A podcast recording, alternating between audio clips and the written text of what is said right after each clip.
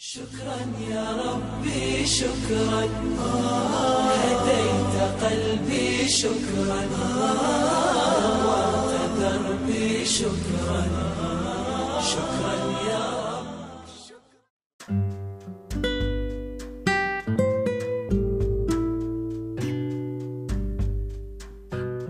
Amma ba'd.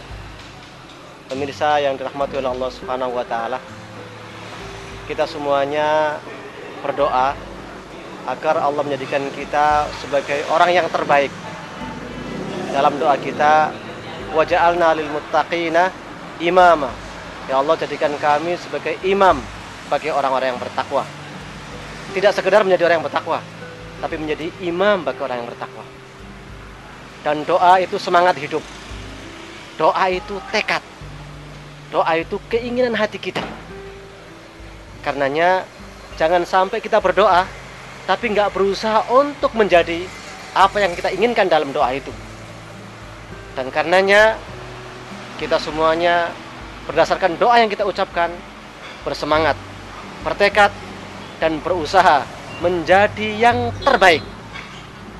Dan ternyata ukuran terbaik itu adalah ketakwaan. Dan ketakwaan yang paling inti yang sering disebutkan oleh Allah adalah seberapa banyak kontribusinya dalam kehidupan. Apa yang dia persembahkan untuk hidup ini? Itulah ketakwaan.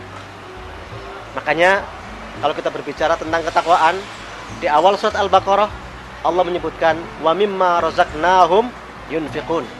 Dan atas dari apa-apa yang kami rezekikan kepada mereka, mereka menginfakkan, mereka mengkontribusikan.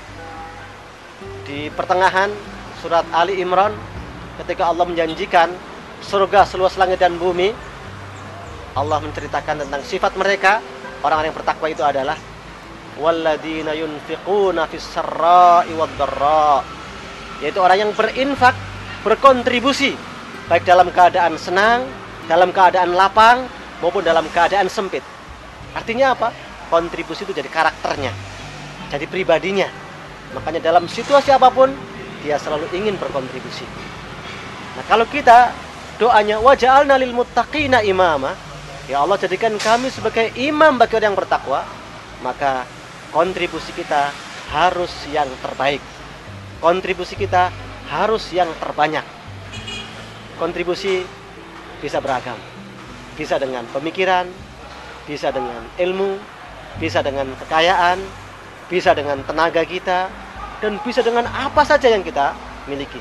Bahkan kalau ternyata kita punya keterbatasan dengan berbagai macam keterbatasan, maka Rasulullah memberikan kontribusi minimal adalah tabassumuka fi wajhi akhika sodakoh.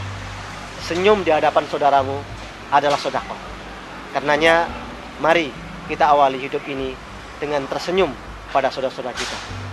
Aku qouli hadza wa astaghfirullahi wa lakum. Innahu huwal ghafurur rahim.